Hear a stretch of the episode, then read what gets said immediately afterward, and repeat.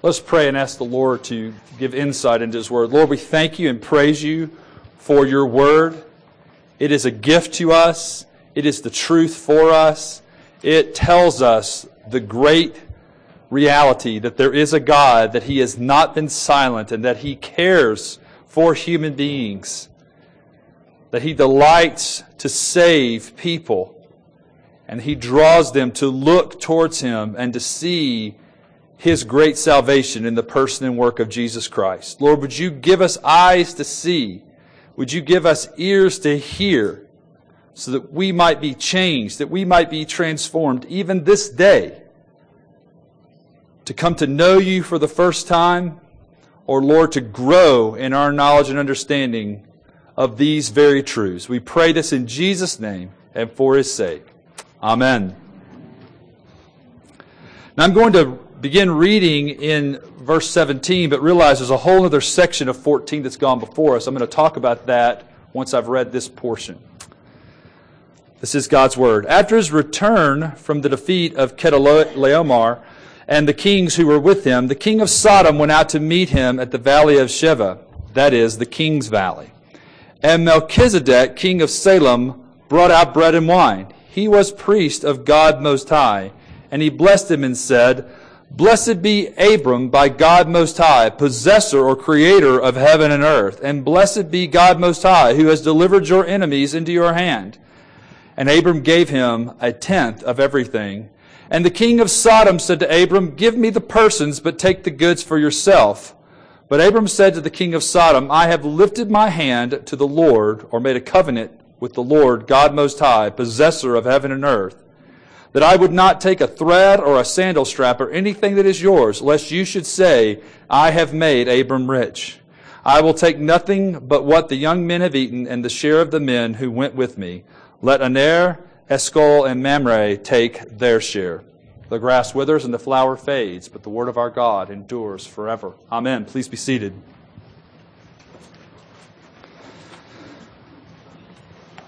Now, we left last time at the, in verse 18 of chapter 13, Abram at the oaks of Mamre, where he built an altar just like the one he had at Bethel.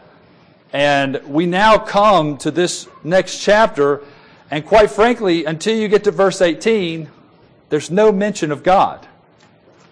What we have going on in these previous verses is four kings who are mashers and smashers, and five kings who are rebels,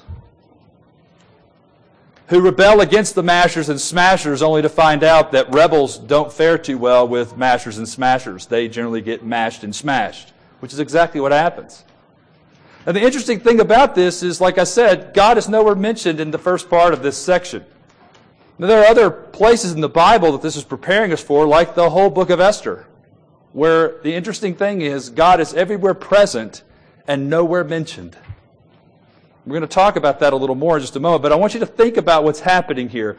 What's going on in this passage. International crisis, right? We have people from all over the world at war. Sound familiar?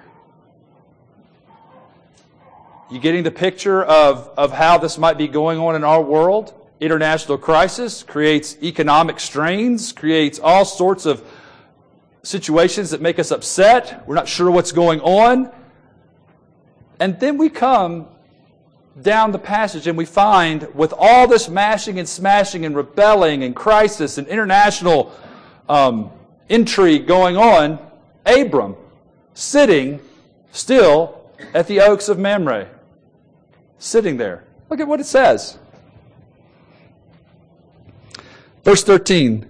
Then one who had escaped came and told Abram the Hebrew, who was living by the oaks of Mamre the Amorite, brother of Eshcol and Aner, these were allies of Abram. When Abram heard that his kinsmen had been taken captive, he led forth his trained men, born in his house, 318 of them, and went in pursuit as far as Dan.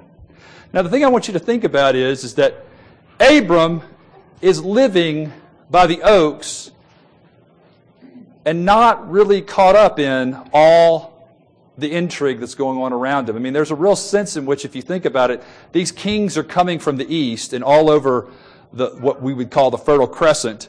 here are these, these kings down in the valley, the valley kings, the five valley kings that are, that are basically rebelling. And here's Abram and, the, and these Amorite men that, that he is living close to, sitting up on the mountains in the land of promise, kind of overlooking all this that's going on. And there's a real sense of which what I want you to begin to think about is what's happening in the life of Abram that enables him to do this? What's going on here? And how can we start to maybe get a little bit of a sense of how we understand that those same things that are happening in Abram's mind that might be of benefit to us? Here's one of the things I think that we need to think about. There is always a sense of struggle in our world because we live in a world that understands things like this. There are those who have and there are those who have not. There are those who dominate and there are those who are oppressed. There are those who are rebelling and trying to throw off the yoke. And there are those who are trying to clamp the yoke down tighter. That's how the world works. We all know that. So the question is, how do we not be that way? Because see, most people would look at that and say, but that's not the way it ought to be. And yet, when we get pushed hard enough, we succumb to living that way. Even the people of God succumb to living that way. And we need to start to see in this passage what God is doing and what He is showing about Himself that gives us an ability to be set free from being caught up in that type of living. That type of living which is always going after stuff instead of stopping to be profoundly awed by a God who is always there. So what I think really is happening in this passage is this. We come to the Bible so often as Christians to find stuff that we need. I need peace. How do I get peace? I need to be cared for. How do I get cared for? I need to find out a remedy for my sin. What's the remedy for, you see, we tend to come with those type of thinkings. And it's not that that's all wrong, but if all you're coming is for the stuff and not the giver, you've missed the point. What this passage is trying to show us, I truly believe, is that what we're supposed to see is God Himself, not the stuff He gives us. It's not that He doesn't give us stuff and provide for our needs and care for us. But what He really is trying to show us, and what we're seeing He's showing Abram, is Abram, you need to see me we need to see God. If we would truly be free, if we would truly live the way we were meant to live, we have to begin to see God for who He is and not just be looking for the things He can bring to us. Now, what I want us then to look at first is the Lord's providence. As I've already said, as we come to look at this passage, we realize even though it looks like in the first part of this section that God's nowhere present, the reality is He is there. And we have to begin to get into our minds that when we look out at our world, that when we pick up the newspaper, I think sometimes we read the newspaper as atheists. We read our Bibles as Christians, but we read the newspaper as atheists. All this stuff's going on. Wall Street's crashing. I don't know what President Bush is thinking. I don't know which one of these candidates really has answers. I'm not sure about this and I'm not sure about that and I don't know about this and I don't know about that and we tend to read the paper and watch the news, whether we're watching CNN or MSNBC or Fox or ABC or whatever, we have our eyes focused on them as if somehow God is not the king of the universe. As if somehow his providence stops at the church doors. And what I want you to begin to see that's being taught in this here is the providence of God is going on throughout this whole intrigue of international crisis. I mean, you see, the world is going about its business, right? The kings who have a lot, who have a lot of power are saying, oh, these upstarts are at it again. Smash and mash. We see that going on in our world today, don't we? We see it all the time. Little Georgia, Big Russia, smash and mash. Well, they're trying to get away from us. They're rebelling. It's no different. We're looking at the same type of, of world that we're being seeing here. The question is, is God in charge of that world? Is God at work in that world? Is God doing things in that world that as we step back and look, we say, I believe in God's providence. Therefore, I'm not going to be stressed out because the world is operating the way it always has. Now, what I want you to think about is this. The other way we tend to think about God's providence is as impersonal fate. Whatever's going to be is going to be, right? Whoever's going to get elected is going to get elected. I'm just going to have to learn to deal with it. We might get a president I can live with. We might get a president I can't live with. Although I guess you'll find a way to live with him, whoever gets elected, whichever way you're in it. You, we always seem to find that way, don't we? But the point is, is that we tend to look, as Christians, we tend to look at God's providence often the same way the world looks at impersonal fate, as if somehow God's going to do what He's going to do. I just got to learn to live with it. But is that what we're seeing in this passage or throughout the Bible? It's not. See, we see in God's providence that God knew that Lot was going to go down and live among the people of Sodom. God knew that those kings were going to rebel. God knew that Lot had made a bad decision to go down there and hang out with those rebellious kings and kingdoms. And who had he placed up there on the mountains to come and help Lot? What I want you to see is, is that this is a personal God who loves Abram and says, Those who are dear to you are dear to me.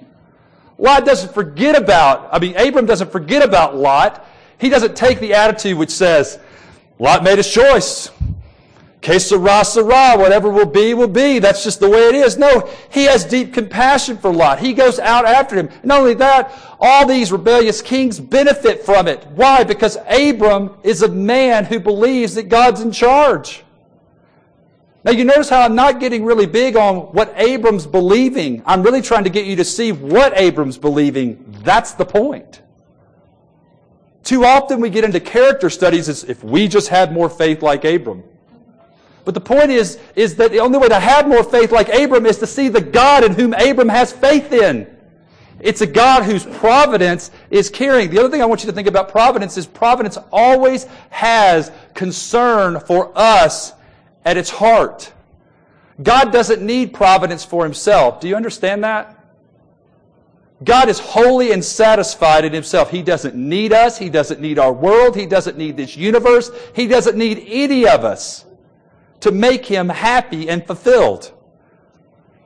But that's very difficult for us to get a hold of because we need all kinds of things to make, or at least we think we need all kinds of things to make us happy and fulfilled. But God is sufficient unto himself. So providence is a mercy of his where he is orchestrating and caring for the world in such a way that the events and the things that are going on in our world, all the way down to eating food, all the way up to Wall Street succeeding or crashing, to different leaders rising and falling, all of that is under his care under His thoughtfulness, under His sufficient upholding of it. And we have to begin to catch a vision of that is who God in the Bible declares Himself to be. And that always brings us to a crisis of faith, doesn't it? Am I going to believe that? And do I have good reason to believe that? And what we're supposed to see in this text this morning is you have good reason to believe that because in the middle of this international crisis, there's this weird dude sitting up on a hill with 318 people with him who doesn't seem to be bothered by all the international intrigue and only acts when it seems appropriate and prudent to do so. How doth he get that way? We're trying to wrestle with that. We're trying to think about what's happening here. Because many of us, as we walk into this room today, are struggling. We're wrestling with real issues, financial crunches. We're wrestling with where we're going. I spent about an hour and a half or so the other day talking with, with Phil Henry, and we, we just had a great conversation about both of us just discussing what God's been teaching him, how God has been growing he and his family, and, and the real, in some ways, leap that they're, they're making to go all the way across the country to plant a church in Gloucester County, New Jersey. Most of you don't even have that on your radar screen, much less on a map that you know of. And the point I want us to see is, is that these are the kind of things that we begin to, re- we have got these things on our minds. We've got things we're struggling through and wrestling through. And the thing we need to start is to get a vision of a God who is not somehow immune from our care and concerns. In fact, what we're seeing in this text is he inserts himself right into our cares and concerns, right into the mix of what's going on. Chedorlaomer's win only lasted for a moment. But that moment was overwhelming, don't you think, for Lot and for his family and for all those people that were defeated? But God knew that Abram was waiting in the wings.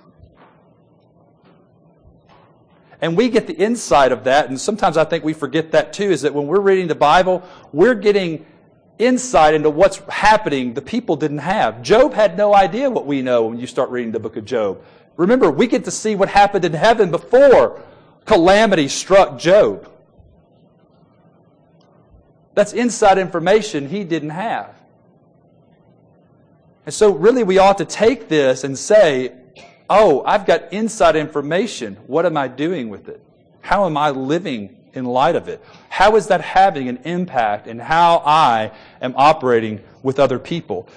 We're going to look at that more, but I do want you to begin to think that as we grow in our understanding of God's providence, we become free to stop worrying about events and rather look to see how we can be involved in what God is doing. God is at work even when we don't see the results.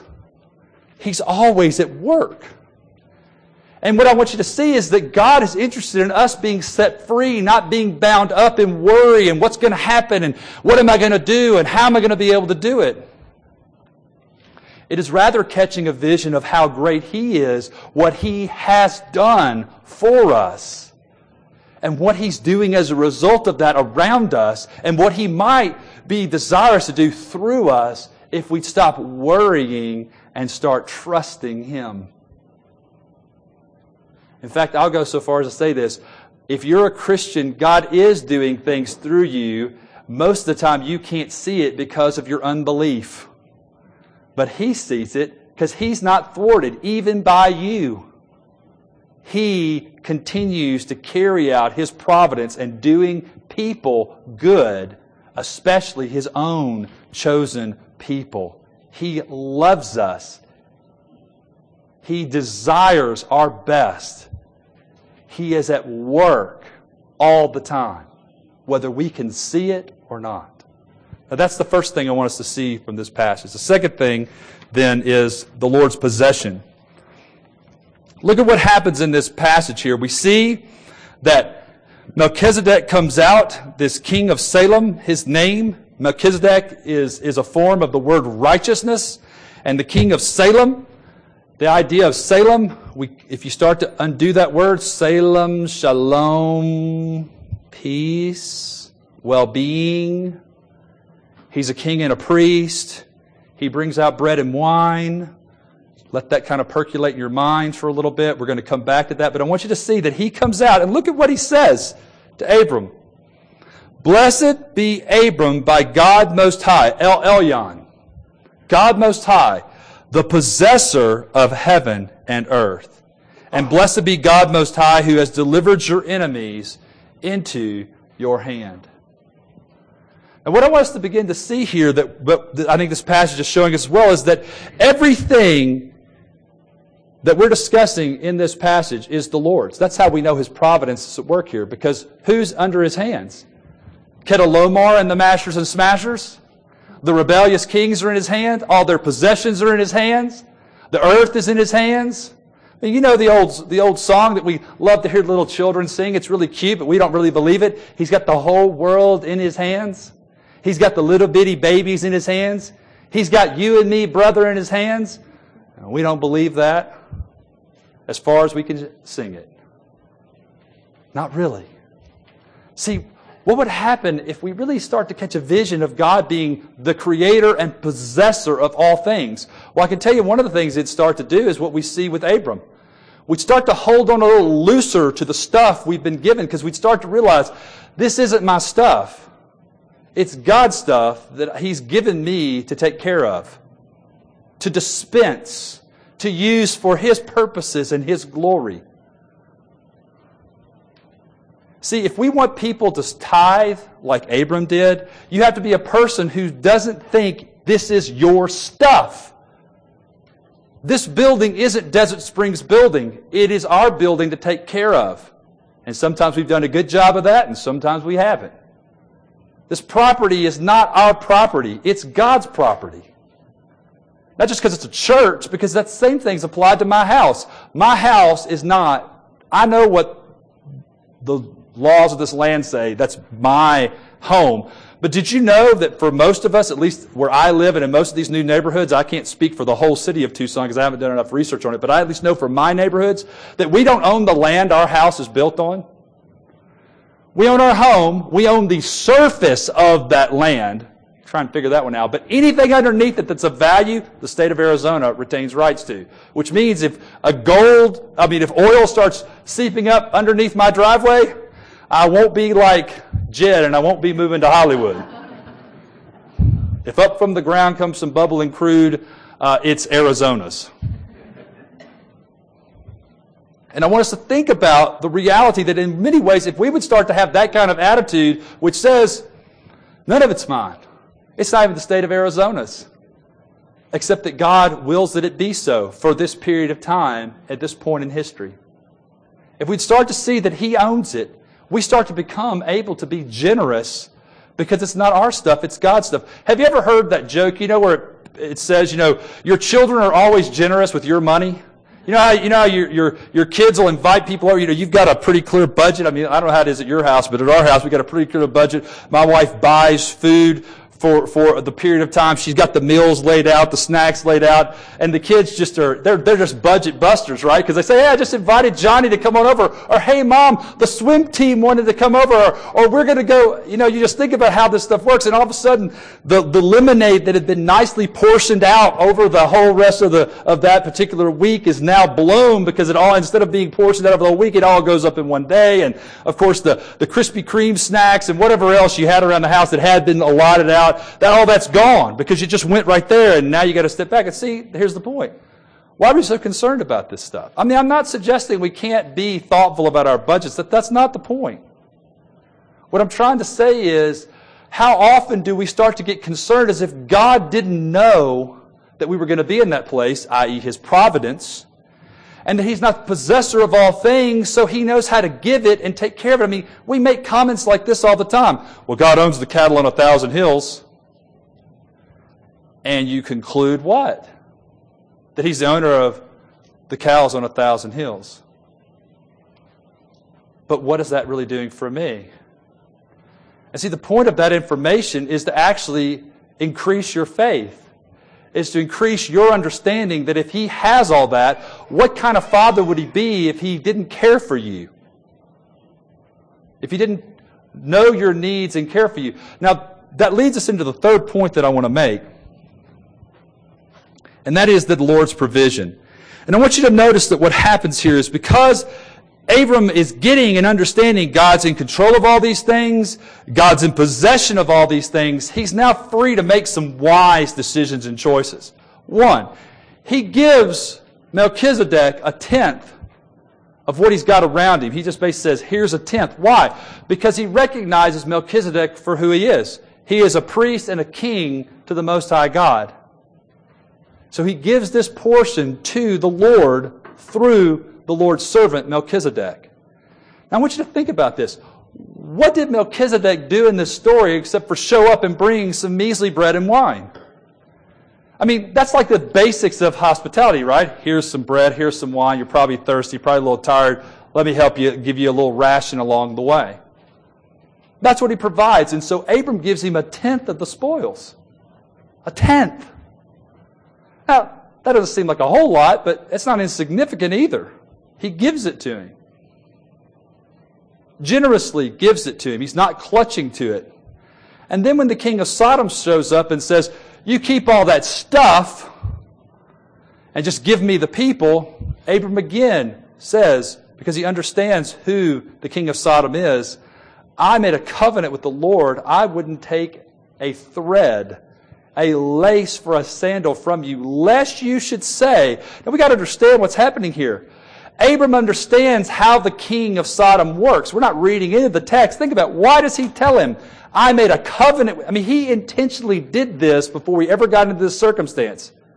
I made a covenant that I would not take anything from you, lest you should say, which is telling us something about the character of the king of Sodom, you made Abram rich. Now I want you to think about this how this begins to play out in our lives. Someone comes along and says, I want to give you all this money. Should you take it? That all depends on where you're standing and how you understand God's caring for you. See, Abram is free to make these kind of decisions because he's not concerned about being cared for. Now you could say, well, Abram got rich in Egypt or Abram had this, but you'd be missing the point for many of us in here, we've never had millions of dollars, but I have had the privilege of being around people who have had that kind of money, and I can assure you that having that kind of money does not necessarily set a person free. It often weighs them down. They have the concerns with all kinds of stuff and the caring for all the things that that kind of money brings into play. They have to become wise with how they care for that money, how they, if they're Christians, how they dole that money in and out. They have to think a lot about money. Which, if you don't have a lot of it, you don't have to spend a lot of time thinking about it. It's pretty much where it's going. The rent or the loan for the house, uh, the food, gas, oil change to keep that machine running back and forth, and when repairs need to be made. I mean, it's pretty basic stuff. What I want you to begin to understand is this isn't about who has more and who has less. It's an attitude of what am I going to do whether I have a lot or have a little? How am I processing the world? Of whom should I take things from and how should I process what's happening? You know, we always talk about getting things and there being strings attached. See, we need to be aware of that. And we see Abram is aware of that. There are strings attached to this money. And so he gives it all back. Part of it is the very character of the king of Sodom, these other men to rebel. To, to, to basically have that attitude of throwing off the yoke, so to speak. Um, he distances himself from that attitude and that idea. What I want us then to think about as we look at the provision of God is this. We tend to be people who think that we know what we need. We know what's necessary for life we know what would be, we'd be better off. If I got a raise, we'd be better. If I could bring in more money, we'd be better. If I had these kind of relationships, we'd be better. If this was happening, we'd be better. Now, sometimes that may be wise, and you may be right, and you're making wise decisions, and some of those things certainly could be better. But the point is, is that have you ever thought that sometimes when you're lacking things, God is trying to teach you a new appreciation for those things, not in your need of them, but rather in how you're going to respond if those things were placed in your life? Whether it be money, whether it be relationships, whether it be things, whatever it is. See, the Lord knows how to provide for us, and oftentimes we despise the normal and the ordinary things He brings. And that's where I want to come back to what Melchizedek does. See, what Melchizedek does in bringing out bread and wine as this priest king, what is it with bread and wine? It's ordinary stuff. There's nothing all that special about it. And yet, the significance of it to Abram caused him to see, and the words that came out of Melchizedek's mouth caused Abram to give generously to Melchizedek and to the Lord through Melchizedek because he didn't despise those small things. He saw them for the great things they really were. See, in a real sense, what we have to begin to become is people who, when we walk into this building and we hear a guy like me say things like I'm saying right now, see, without the eyes of faith, it's just a dude talking. I mean, Dennis, he's a nice dude. He, he sometimes says something that's interesting and maybe is a little nugget you can write down. And every once in a while, he even quotes somebody that you could, took that quote, you could put on your refrigerator and people go, wow, it's a pretty good quote. But see, the eyes of faith should say, no, what's happening is when we show up at this place is that ordinary guy is actually giving to us, is dispensing the blessings of heaven. And in a few minutes, when he steps down from right here and breaks this bread and pours out this wine, and we start to take of those simple elements, something profoundly incredible is taking place. See, what we have to become is people who really believe that God knows how to provide for his people, and that often the way he provides is in very ordinary, very humble, very unspectacular ways. And that's often the very thing we don't think we need. What we need is to do is tend to do something dramatic. And oftentimes God's just doing things very normal and very ordinary. But how often do we miss it when that person says, It's good to see you today? And we think, Yeah, that was nice. Or when we come to church and we're able to participate in the things we're participating, we go, yeah, that was good. But see, do we really realize that the God of heaven has said these simple things are the most substantial things for your well being? Are we willing to trust Him in that? Do we really believe that showing up at a church on Sunday morning to hear the word preached and to participate in the sacraments and to sing some songs, which we've sung before, and to do all the things we've done, that God really is meeting here with us and providing for us exactly what we need. Maybe not what we want, but what we need. You see, if we begin to become people like that, we begin again to be set free because we're not always clamoring after what we think we need. We start to trust God that He knows exactly what we need and He's giving it to us exactly when we need it. And we stop being people who are always clamoring for what we don't have and what might be if God would just do something.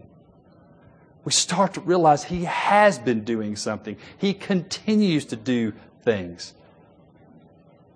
And that leads me to my conclusion then, which is this, which you might be willing to say something like this. Great, that helped Abram. How does that help us? Because see, we can't get away from, but how does that help me? Well, here's the things I want us to see. If you begin to see this, you then begin to get eyes. When you go to the New Testament, your eyes all of a sudden start to get really big because you go, okay, I'm getting providence. So when I get to Galatians 4, here's what I see. At the right time, God sent forth His Son, born of a woman, born under the law, to do what? To set me free from the things which bind me up and keep me from being the person I was called to be. Sin and my guilt and my shame and my self-righteousness and my rebellion. See, we begin to have eyes that go, aha, this providential God has been doing all of this, not just for Abram, but we really start to believe what First Peter says that all of that was done not for them, but for us. They were only looking at it from the back end. We get to see it from this side, the front side. We get to see the beauty and the richness of Christ having come. Not the hope and the expectation, but the reality is all around us. We also might be people who start to realize that when we look at this possessor of all things, we start to realize the great humility it must have taken for him, like Philippians chapter 2 tells us, to not clutch after that, but to leave it all there. And to come and be willing to put it all at risk. To provide for us in our sin and in our carelessness and in our clutching after stuff.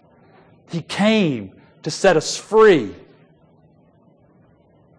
We might be people who begin to see that it will take a priestly king who's willing to take a simple meal like bread and wine and set it before his people so that they can remember that a death a death of an ordinary Jewish guy some 2,000 years ago was the most profound event in human history.